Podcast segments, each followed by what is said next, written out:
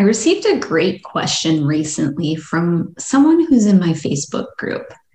The question is Andrea, what do I do when my spouse is a picky eater? This is such a great question and one that I'm going to address today. And welcome to everyone. This is Andrea with another episode of Adventures in Feeding My Fam. I love my Facebook group. I love, love, love it. It is such a strong community of fantastic, engaged individuals who want to go a little deeper, share ideas, and talk a little bit more about some of the topics that we raise here on the podcast. In the Facebook group, we are sharing even more specific ideas. And I love the group because I learn so much from them. So if you want to join in on the fun and the community, I will have the link in the show notes and you can join us over there. Adventures in Feeding My Fam is a weekly podcast discussing the challenges and fun around feeding your family healthy meals. I'm Andrea Heyman, and I've been a registered dietitian for over 25 years, so I know the importance of good nutrition. But I'm also a mom of three, so I understand the challenges and humor that comes along with trying to make this happen. In this podcast, I'll share my tips, tricks, and menus, but I'll also share the stories and food prep failures that come along the way too. Interview guests will discuss family food traditions, how to strengthen bonds around the family table, as well as their favorite family recipes. There isn't one right way to feed your family, but there are countless stories, and you can take bits and pieces and learn from all of them. I will admit, I don't really have a picky husband, although he would say he's not picky at all, but he does have some peculiarities about his eating. He basically thinks that anything with mushrooms is contaminated and an entire meal, not even the particular dish that has just the mushrooms, but the entire meal is pretty much contaminated if mushrooms were anywhere near it and involved. I will give you a few secrets later on as this podcast goes on about how I address that. But the question really is what does one do if they have a picky eater? So there really are three different options as I see it. So one, you can just prepare what your your partner likes for the whole family. Obviously, this is not a great idea because it means that you'll probably be eating the same foods repeatedly and then you won't have like a variety of food options that you're offering for your other families and possibly veggies and whole grains and things like that. The next possibility prepare what your partner likes for him, for them, and then also prepare another meal for the rest of the family. And if you listen to my episode a couple times ago about being a short order cook, this is definitely not the solution. And this is a really good way to become pretty resentful, I would say. And plus, who's got the time to make two meals in an evening? The third option is prepare a balanced meal for the whole family, and then your partner can prepare something else for themselves if they don't like it. So, this is probably the best one. It's sort of like a take it or leave it approach. And I think probably this is the best option, but it doesn't really address a couple of important things. So, first of all, it's your partner's health if they're preparing something just for themselves, it's probably going to be pretty limited and most likely not super nutritious. The second issue is budget. It definitely would cost less if your partner would eat the same thing as everybody else. So, none of these approaches are really that great.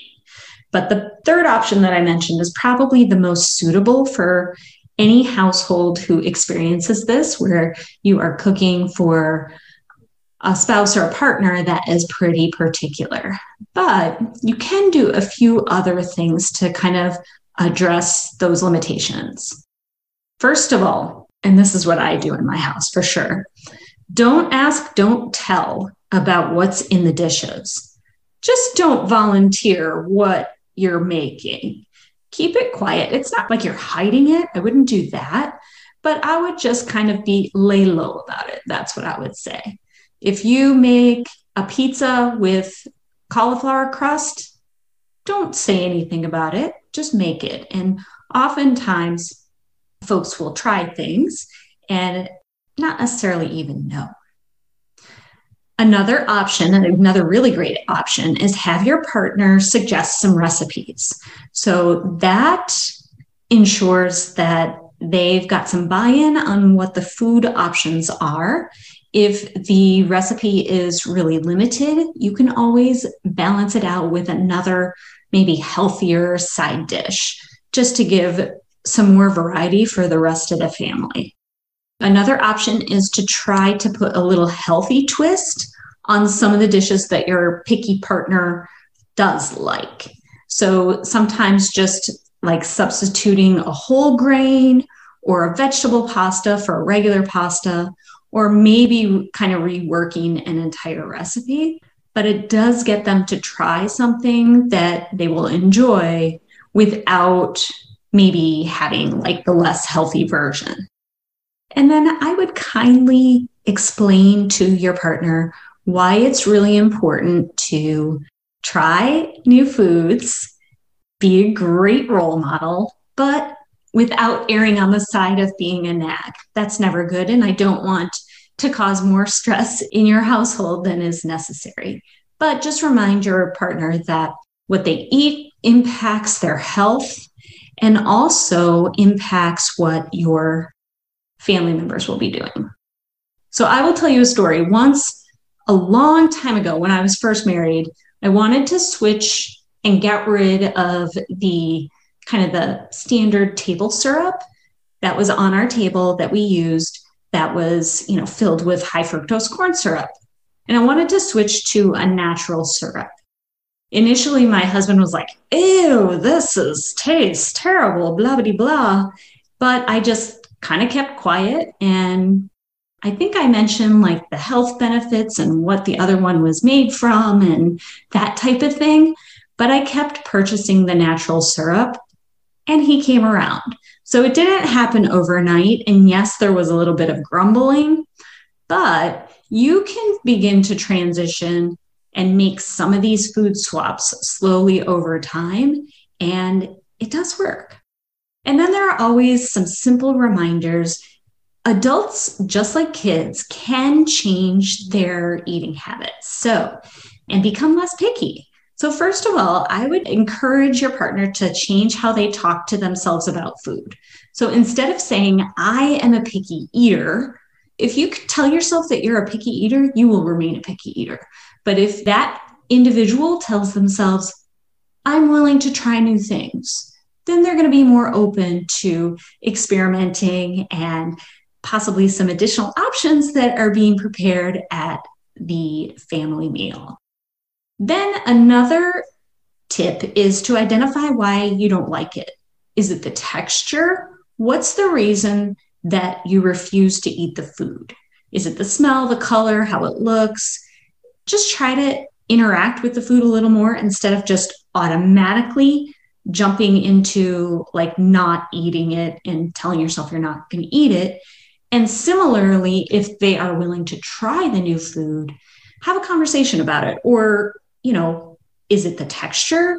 You know, maybe just identifying that ahead of time and knowing that, you know, we can be comfortable and it's okay to try this new food or food that just is not typically um, something that they would eat if an adult is trying to expand their food choices, I would definitely encourage them to start with easier foods as opposed to foods that have like a really strong flavor, like sauerkraut. Like, that's just not going to be a food to start with. And that might not bode well for future efforts of trying new foods. And then finally, I would remind any adult who is trying to expand their palate that it can take up to 20 times of actually trying a food before you decide that you like something.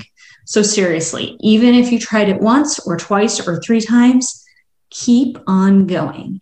And if you are an adult or if your spouse is willing to make efforts to expand their diet, please be patient with them and encourage them, praise them for their efforts because it's not easy, especially when all your life and maybe decades of time, you've kind of been this pickier eater and all of a sudden you're making efforts to change that. So that should really be commended.